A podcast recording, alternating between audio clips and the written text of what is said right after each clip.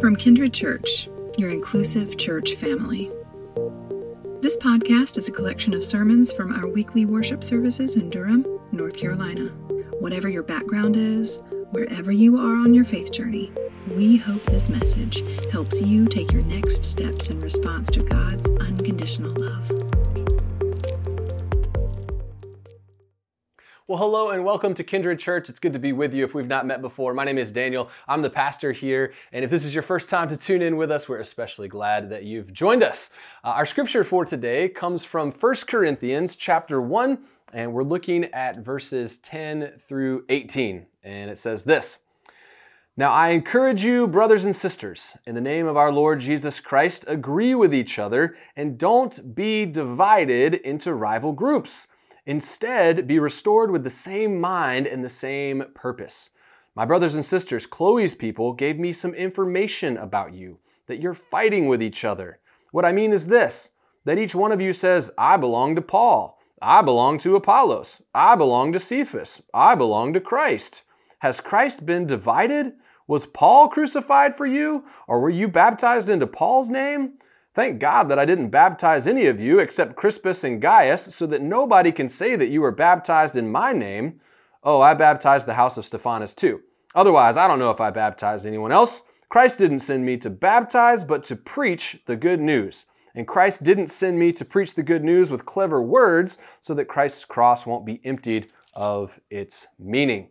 The message of the cross is foolishness to those who are being destroyed, but it is the power of God for those of us who are being saved. This is the word of God for us, the people of God. Thanks be to God. Well, it's hard to believe that Thanksgiving is already uh, upon us, but here we are. We're officially moving into the, the holiday season. And I know that for many of us in the days ahead, certainly in the weeks ahead, we're going to be spending some extra time with our families. And for that reason, I think now is a good time for us to think about conflict. How do we handle conflict because I know that for a whole lot of us, when we get together with our families, it involves some conflict, right? It could be political conflict. It could be conflict about different religious views. Uh, it could be conflict about old family tensions that have just never been resolved. It could be conflict about what time to have Thanksgiving dinner. You know, is it a lunchtime thing? Is it a dinner time thing? Is it that no man's land at like 4 p.m.? Why does anybody do that? I don't know. Uh, or it could be conflict about what temperature to set the thermostat at. It could be co- uh, conflict over like the passive aggressive behavior of your, your Aunt Sally or, or whatever. I don't know what the conflict looks like in your family, but for a lot of us, when we get together with our families, there is conflict. And this is an important topic, not just in relation to family get togethers, not just in relation to the holidays, because the truth is we face conflict in just about every arena of our lives pretty constantly, right? You know, like at, work, your boss does something wrong, uh, your coworker is driving you crazy, there's conflict there at home when your partner is driving you crazy your kids are, are doing something that's that's wrong that there's conflict there you know in the in the political arena you bump into somebody who's in a different political party from you oftentimes there, there's conflict there we, we just face conflict all the time. I bet many of us could name at least three conflicts that we've faced just in the past week, maybe just within the, the past day, right? And so I think it's worth thinking about uh, how do we handle conflict how should we handle conflict? Because the reality is, like, unless you buy a private island and move there and just live by yourself forever, you're gonna keep facing conflict, and I'm gonna keep facing conflict as well. Now, if we're honest and we really think about it, I think a lot of times in the face of conflict, whether it's at work, at home, political, whatever, in the face of conflict, a lot of times what we do is we jump straight to a mindset of division we jump straight to this, this mindset of division. And, and here's what I mean by that, that that when we're in conflict with somebody, we immediately see ourselves as being divided from that person. You know, it very quickly becomes uh, me versus you, us versus them. You know, you're on one side, I'm on the other. I'm trying to beat you and make you lose and, and prove that I'm right. You, are trying to, to beat me and, and prove me wrong and, and make sure that I lose. We're, we're divided in that sense. That, that's often where we go mentally in the face of conflict, right? I mean, you are you're sitting around the Thanksgiving table and you're trying to enjoy your pumpkin pie and all of a sudden your uncle starts talking about Donald Trump. And you feel your blood pressure start to rise and, and you put down your pumpkin pie, then you don't want to just have a conversation with your uncle in that moment, right? You, you, you go to war, right? You want to crush that guy. You, you would like to make him cry in that moment. Or maybe you're not that aggressive. Maybe you don't want to make a scene. So you just sit there quietly wishing all kinds of horrible things on your uncle. Uh, or, or, maybe for you, it's it's at home. You know, you, you get into an argument with your partner because they continue to leave their dirty dishes in the sink, and they know that you hate that, and it's so wrong, but they don't think it's wrong, right? And so you get into this argument, and it gets heated, and you don't just want to have a conversation. You, to you want to win, right? And ideally, you would like your partner to acknowledge that you won the argument and they lost or, or maybe it's at work you know and you're, you're butting heads with, with your coworker over whatever it is and you don't just want to have a, conversation right? You're trying to prove that you're right. You're trying to prove that that they're wrong that this is often how we handle conflict. We, we jump to this mentality of division. And, and our, generally our attitude is like until they change until they admit that they are wrong and we are right we're, we're just going to continue to be divided. This is often how we handle conflict. Well, what I find really interesting about this, this passage that we just read, uh, what I find very challenging about this passage as well, is this challenges us as Christians to handle conflict in a much different way it challenges us to handle conflict as, as Christians in a much better way. And, and as we're going to see in a minute, th- this is really hard. Uh, but, but if we can do this, it will actually make our lives better. It'll make our relationships better. It'll make our world better a- as well. So let's spend a few minutes together uh, unpacking this passage a, a little bit and, and thinking about what is this better way that we can handle conflict. So a little context to, to kind of set the stage here uh, for this, this passage. Um, we were in the same passage last week, so, so, so if you were with us uh, last week, some of this may sound familiar to you. Um, but about 20 years, roughly, after Jesus' resurrection, uh, there was this prominent leader in the early church named Paul. And one of the things Paul did is that Paul started a new church in this city in Greece called Corinth. So Paul starts this church. He actually spends a few years there training up leaders, getting the church up and running. And then once things were in, in pretty good shape, uh, Paul moved on so that he could start other churches in, in other places. But Paul kept in touch with the Corinthian church by mail. Now, if you're under 30, mail is what your grandma uses to send you your birthday card every year. Yeah, that's that's mail, and, people used to use that to stay in touch with each other. That was supposed to be funny, probably not. Uh, but anyway, so Paul, he's keeping in touch with the Corinthian church by mail, and at a certain point, Paul hears that some very serious conflict has started to arise within the Corinthian church. They had conflict over questions of theology. You know, what, what should we believe about Jesus exactly? They had conflict over worship. What's the right way to, to do worship? They had conflict over issues of, of morality. For example, there was apparently one guy in the church who had started having an affair with his stepmom, who is also a member of this very same church. And this dude was like, I don't see what the big deal is. You know, I don't see what the problem is. But it created quite a stir within the congregation, as you can imagine. Um, so there's this, this, all this conflict going on. And in the face of all of this conflict, the, the Corinthian Christians did what we so often do. They jumped straight to this mindset of division right? All these factions started to emerge within the church. They started to use all this us versus them language. There was this spirit of competition between them. And their whole attitude was that until the other side changes, until the other side admits that they're wrong and we're right, we're going to continue to be divided.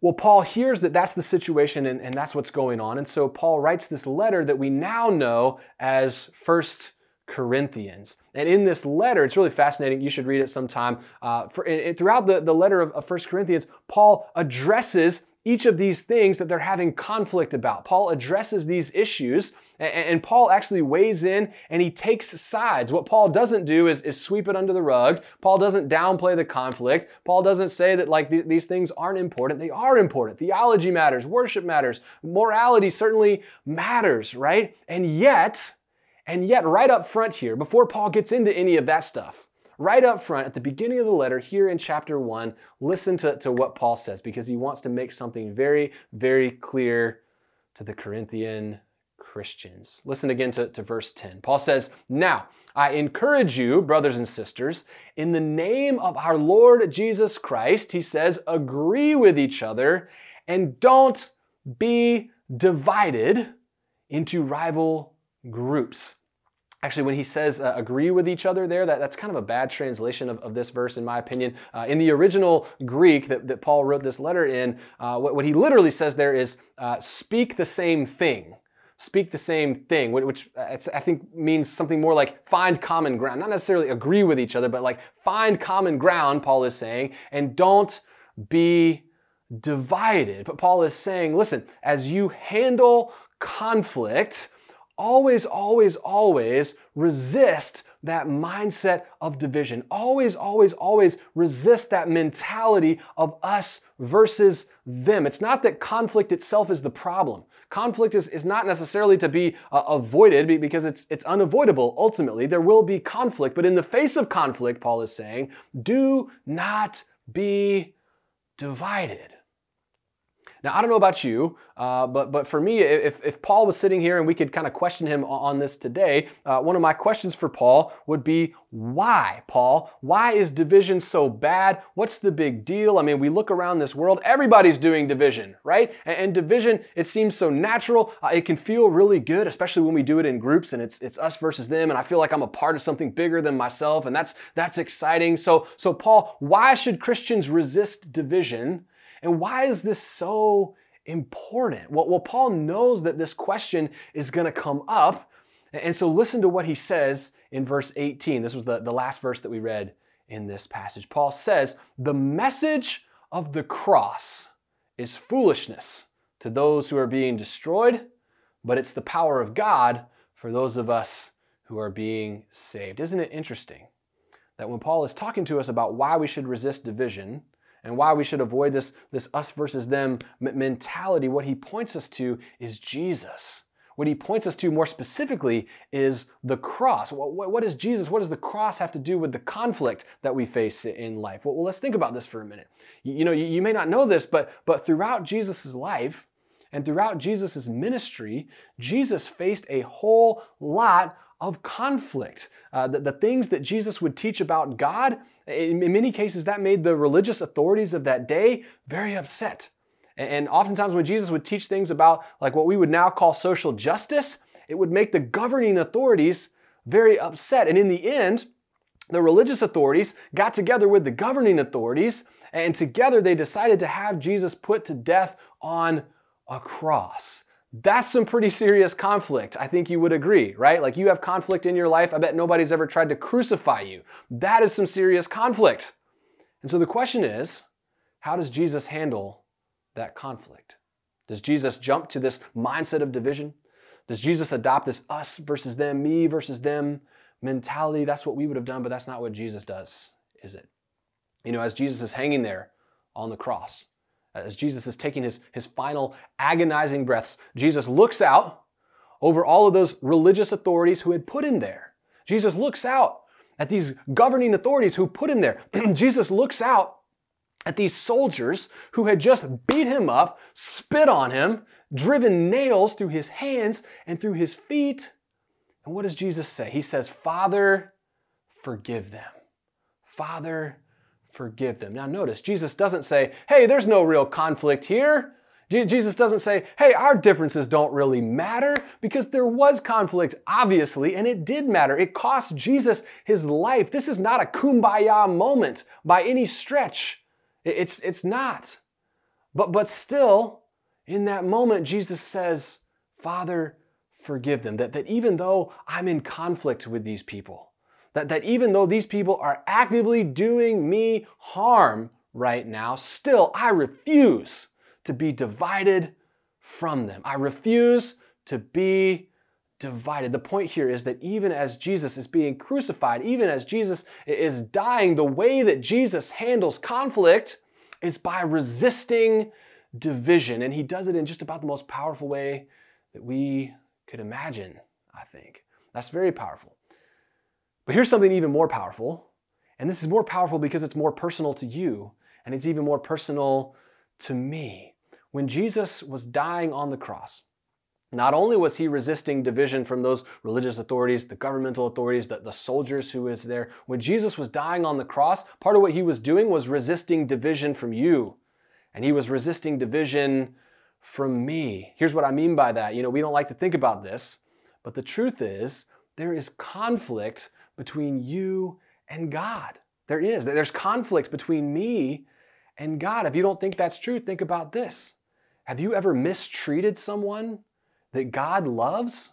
Meaning, have you ever mistreated someone, right? Have you ever hurt someone that God loves? Have you ever wished harm on someone that God loves? Because if so, God is not okay with that. Just like you would not be okay with it if somebody hurt someone that you love, right? God is not okay with that, and that means there is conflict there. Or think about the way that you treat God. You know, have you ever turned to God when, when you needed God to do something for you, but then you turned away from God when God asked you to do something? Uh, have you ever turned towards God when it was convenient for you, but then you turned away from God as soon as the God thing became inconvenient? I'm not trying to make any of us feel bad, but my point is that all of us do things that God is not okay with.